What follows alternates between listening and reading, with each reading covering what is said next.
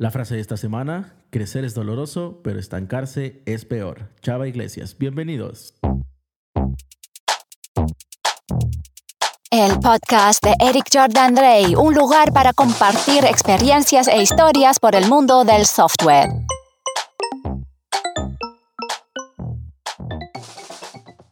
Hola, ¿cómo les va? Bienvenidos a otro episodio más del podcast de Eric Jordan Rey.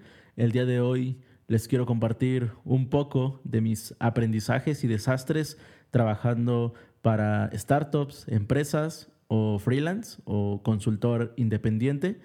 Pero antes de iniciar, quiero recordar que todas las opiniones expresadas en este podcast son mías. Es mi momento en donde me quejo de lo que no me gusta a través de mis experiencias y no representan a las empresas donde he trabajado o trabajo actualmente ni a los programas de los cuales soy parte. Es simplemente el lugar donde emito una opinión de una forma un poco más informal. Y bueno, después del comercial, una de las preguntas que me hacen muy seguido es en dónde o qué tipo de empresas es mejor trabajar. Afortunadamente he tenido la posibilidad de trabajar en diversos proyectos y en diversos equipos a lo largo de mi carrera como desarrollador Así que la idea es platicar lo bueno y lo malo de lo que yo he vivido en cada una de estas compañías donde me ha tocado colaborar. Así que, pues bueno, iniciemos. Eh, freelance o consultor. Eh, yo inicié mi carrera como desarrollador y consultor independiente, es decir, no hice ninguna pasantía en ninguna compañía, mucho menos hice prácticas profesionales en una empresa y es que el estar, el estar involucrado en comunidades me acercó a las personas correctas que me dieron la oportunidad de participar en algunos proyectos, al menos un par de años antes de terminar mi paso por la universidad y así fue como inicié a hacer software de forma profesional. Tiempo después eh, comencé a trabajar por mi propia cuenta y por algunos años estuve desarrollando aplicaciones para distintos sectores. Así que me tocaba hablar con el cliente, entender sus necesidades, hacer un plan de trabajo, de requerimientos, fechas de entrega, establecer forma de, formas de comunicarnos, porque cada cliente tiene sus tecnologías y sus plataformas preferidas. Me tocaba hacer las facturas, me tocaba cobrarle al cliente, me tocaba mandarle correos, ir a sus oficinas, pagarle a otros desarrolladores que en ocasiones me ayudaban, entre otras cosas. Fue una etapa muy compleja, pero me ayudó a poner en práctica más habilidades que no eran solamente técnicas, como mejorar la comunicación, aprender otras habilidades y responsabilidades de persona adulta, como hacer facturas, entender de pagar impuestos, eh, manejar mis horarios de trabajo, pagarle a otros desarrolladores o diseñadores, ser más empático con los clientes, ya que en ocasiones eh, no tienen muy claro qué es lo que necesitan y uno de los principios que siempre he tenido es ser honesto y no prometer nada que no iba a cumplir o hacer. Así que dicho esto, podrá resumir que trabajar como freelance o consultor independiente me ayudó a ser más disciplinado y a tener una visión general de lo que implicaba hacer un software desde cero para un sector que no conocía y atacando diversos modelos de negocio también al mismo tiempo. Eh, ¿Qué me gustó? Eh, me sirvió para sentar bases técnicas. Al trabajar en diversos proyectos de diferentes eh, sectores, tuve la oportunidad trabajar con diferentes tecnologías, lo que me dio un mayor entendimiento de cómo funcionaban ciertas aplicaciones del mundo real. Me hice más responsable, ya que no tenía opción a fallar con una fecha de entrega, porque de otra forma, pues no podía enviar una factura y si no había factura no me pagaban. Aprendí a negociar con clientes, scope, tiempo, costos. Aprendí a manejar mi tiempo, me organizaba mejor para hacer otras actividades eh, que eran extra parte de, trabajar o de hacer software Trabajé eh, con una diversidad de personalidades que me hizo más fuerte a nivel mental. Entendí que siempre vas a encontrar personas con las que hablar súper fluido eh, puede ser muy simple, pero igual habrá otras con las que comunicarte será bien complicado. Y esto es algo que me ayudó a crecer también como persona. Recuerda que no hay compañeros malos, solo han tenido jefes y no líderes. ¿Qué no me gustó? ah, ah tengo una cancioncita, creo que aquí de... A ver, esperen, esperen. ¿Qué, qué, qué no me gustó? Creo que la parte mala es que son demasiadas cosas al mismo tiempo. Y no es que no lo pueda hacer, pero creo que enfocarte solo en dos o tres cosas y hacerlo bien es suficiente, ya que muchos temas al mismo tiempo y hacerlas todas a medias no me parece que sea una buena estrategia.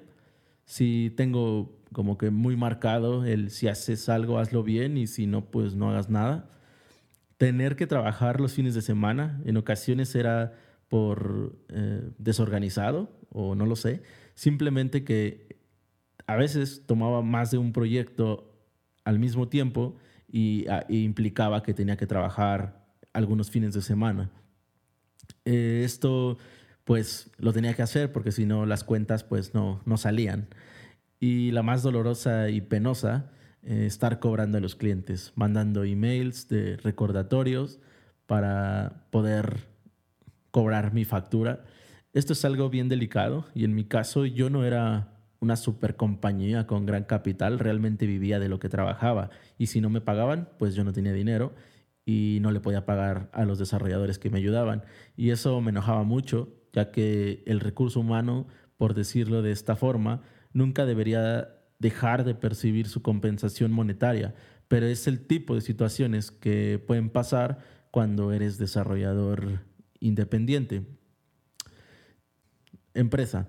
Luego de algunos años, después decidí que era muy joven para estar lidiando con muchas cosas al mismo tiempo. El no haber tenido una experiencia del todo agradable trabajando en una startup y sobre todo quería continuar creciendo como desarrollador, aprender de otras personas y tener un equipo más grande, fue ahí donde todo se dio muy natural tuve la fortuna de ser invitado a trabajar a una compañía muy grande donde ya era un trabajo formal y en el cual iba a poder crecer como profesional. Algo curioso que pasó ahí es que cuando la compañía me hizo una oferta económica, al mismo tiempo una startup eh, quería que me uniera a su equipo. Así que también me hicieron una oferta y aquí el detalle fue que ellos me ofrecían casi el doble de lo que la empresa me ofrecía. Entonces tenía que elegir una opción y para ser honesto, el dinero nunca ha sido mi motivador, o al menos no es el punto más importante. Podría decir que incluso es el último tema que me importa. No me malentiendan, pero no es que no me guste el dinero, claro que me gusta y lo necesito para vivir y comprarme las cosas que necesito, pero me gustan los proyectos ganadores, como a Leo, como a Leo Messi. Si no hay proyecto ganador, yo no quiero estar ahí. Siempre busco estar en un lugar donde pueda aprender, crecer y aportar. Así que no fue una decisión compleja y después de mirar con perspectiva lo que la empresa me ofrecía contra lo que la startup ofrecía, sabía que la empresa, aunque me pagaba mucho menos, me iba a ayudar a ser mejor desarrollador. Puedo decirlo con certeza que así fue. Conocí personas muy talentosas, grandes seres humanos, hice nuevos amigos y sobre todo aprendí muchísimo como persona y profesional. Así que siempre estaré agradecido en estos lugares que me dieron la oportunidad de, estar ahí. ¿Qué me gustó? Me gustó que aprendí a trabajar en equipo. No es que no supiera, porque de alguna forma indirectamente siempre tenía equipo, equipo temporal, pero en este caso ya tenía un equipo donde las decisiones se discutían y se tomaban en equipo. No era ya solo mi decisión y fue una de las cosas que me gustaron porque podía intercambiar ideas con alguien más, entender terminología de empresa como KPIs, indicadores, métricas, analytics, budgets, one-on-ones eh, y demás. Eh, y, y todo esto es importante, eh, sobre todo en empresas de tecnología que intentan ser algunas muy data driven. También aprendí algunas metodologías o prácticas de trabajo que se aplican en equipos de software, eh, mejorar la comunicación en trabajo remoto. Al ya tener un equipo, ya no es como que era libre 100% de mi tiempo. Ahora había un equipo al que tenía que reportar mi trabajo, así como pedir lo que necesitaba o colaborar con alguien más. Aprendí a pensar en producto antes de tecnología. Desarrollé nuevas habilidades como pensar en el negocio, de preocuparme antes de preocuparme por tecnología o herramientas a implementar o utilizar. Mejoré mi nivel como ingeniero. Te vuelves experto en una cosa, en un lenguaje o ciertas tecnologías, al pasar bastante tiempo en ese pedacito eh, trabajando e iterando, eh, te hace aprender bastante. Experimenté también nuevos roles, aunque inicié como desarrollador, algunos años después me hicieron o me invitaron a ser parte del equipo de Tech Leads, luego fui Team Lead y también tuve la fortuna de viajar mucho por el trabajo de pasar alguna temporada en Europa, en Londres y Barcelona, así que técnicamente también me fortaleció muchísimo, ya que trabajé con desarrolladores y otros perfiles de diversas partes del mundo que tienen otras ideas y otras formas de trabajo. Eh, implementé proyectos de impacto global, haciendo software para millones de usuarios. Mejoré como persona. Pasé muchísimo tiempo en Londres, eh, solo, lo que me hizo aprender muchas lecciones. Estaba en un país ajeno a mi idioma, a mi cultura, a mi estilo de vida y sin mi familia, pero eso creo que es lo que más me ha hecho madurar como persona y entender lo que realmente importa. La verdad es que eh, de todos lados eh, he aprendido y la pasé bastante bien. ¿Qué no me gustó? Uh, ¿Qué no me gustó? En ocasiones teníamos demasiadas juntas, yo creo que a veces en exceso, lo que hacía que fuéramos más lentos en mi perspectiva. Que en algunos lugares donde también pude colaborar, producto decidía muchas cosas sin opinión técnica. Yo creo que si tu empresa hace productos digitales, debería siempre tener una opinión técnica si no es eh, tech oriented. Lo, lo he visto en algunos lugares y se vuelve un flujo en el que producto define y el desarrollador ejecuta, cuando en realidad el producto se debería trabajar en conjunto. Desarrollar un nuevo, un nuevo feature o mejorar e iterar algo podría ser muy lento. Cuando las decisiones dependen de muchas personas, se vuelve una cadena burocrática y decidir algo se vuelve muy complejo. Puedes pasar mucho tiempo trabajando en una parte muy pequeña y específica, lo que podría hacer o, se, podría, o se decir que es contraproducente si consideramos que en tecnología todo el tiempo eh, está cambiando.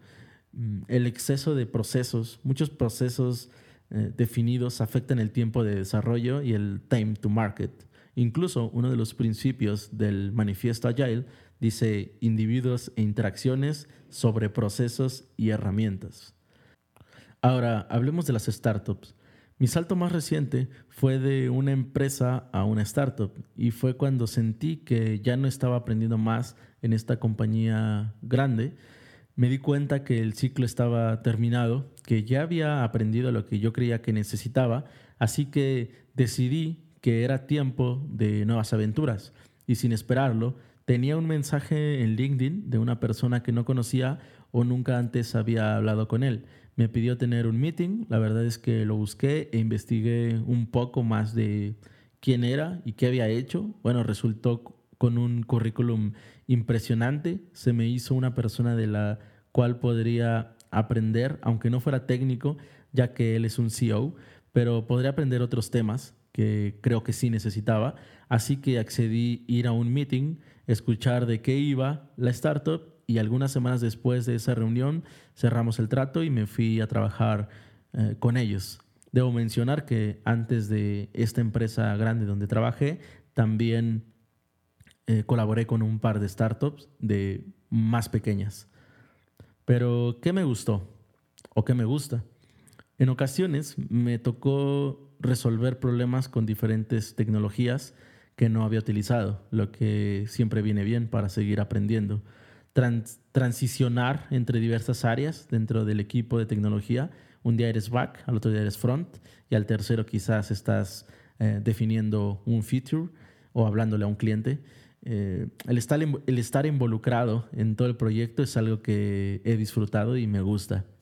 Resolver nuevos problemas, eh, un negocio nuevo donde hay diferentes retos a resolver y eso es algo que siempre ayuda a continuar aprendiendo.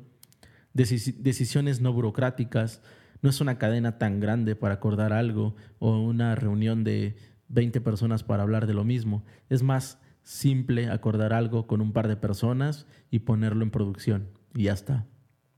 Los procesos o formas de trabajo los decidimos on demand, eh, o siempre ha sido así, al menos en mi caso. Al ser un equipo pequeño, no necesitas llenarte de muchos procesos, simplemente haces el tipo de procesos o flujos de trabajo que necesitas de acuerdo a la cantidad de personas que están en tu equipo. El time to market es súper rápido, entregas el valor al usuario todo el tiempo y de forma constante. No hay que hacer más meetings para acordar si podemos quitar un botón o cambiar eh, algo del el sitio o de las aplicaciones. Y esto es algo que también me gusta bastante. La capacidad de adaptación siempre puede cambiar de acuerdo a la situación, em, por lo que siempre estamos iterando. Estás en un estado de beta constante y eso es algo que, que me gusta mucho porque al final todo el trabajo que hacemos es para tener usuarios contentos. Ahora, ¿qué no me ha, no me ha gustado? El sentimiento de urgencia. El software es un producto difícil de medir con tiempo exacto. Todo lo que hacemos son aproximaciones y rangos de tiempo estimados. Al tener ese sentimiento de todo debe pasar súper rápido, en ocasiones tienes que sacrificar scope y en otras veces la misma calidad del software. Siempre intento buscar el balance, pero la verdad es que es muy complejo. Se puede malentender que el que no hay procesos o flujos de trabajo definidos eh, generan un desorden si las interacciones entre las personas no es clara. No todas las personas entienden lo que implica estar en una startup. La mentalidad de estar abierto al cambio y colaborar es crucial. Y eso es algo que en algunas eh, personas en trabajos anteriores no, lo veía claro. Probablemente hay menos eh, recursos para ciertas cosas que una empresa sí puede pagar. Ejemplo, cubrir alguna conferencia, algún curso, eh, dependiendo de la startup. Pero el presupuesto de learning la mayoría de veces es un poco más limitado a comparación de si te vas a una compañía que es un poco más grande. Ya les he contado un poco de lo que yo he podido experimentar hasta el día de hoy trabajando de manera profesional como desarrollador. Esto no quiere decir que para todos será igual, así lo fue para mí, pero sí que habrá casos donde será distinto y en algunos otros seguramente muy similar. Mi sugerencia es, entiende qué es lo que quieres hacer, qué es lo que necesitas aprender, encuentra tus motivadores y luego busca el lugar donde lo puedas realizar. Recuerda que la decisión final la tienes tú. Así que gracias por pasar un capítulo más juntos. Esto fue una breve introducción o adelanto al siguiente episodio donde tengo a un gran invitado y la pasamos hablando de estos temas, eh, pero muy en detalle.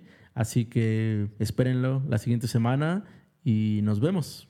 Adiós. Ha finalizado el podcast de Eric Jordan Rey.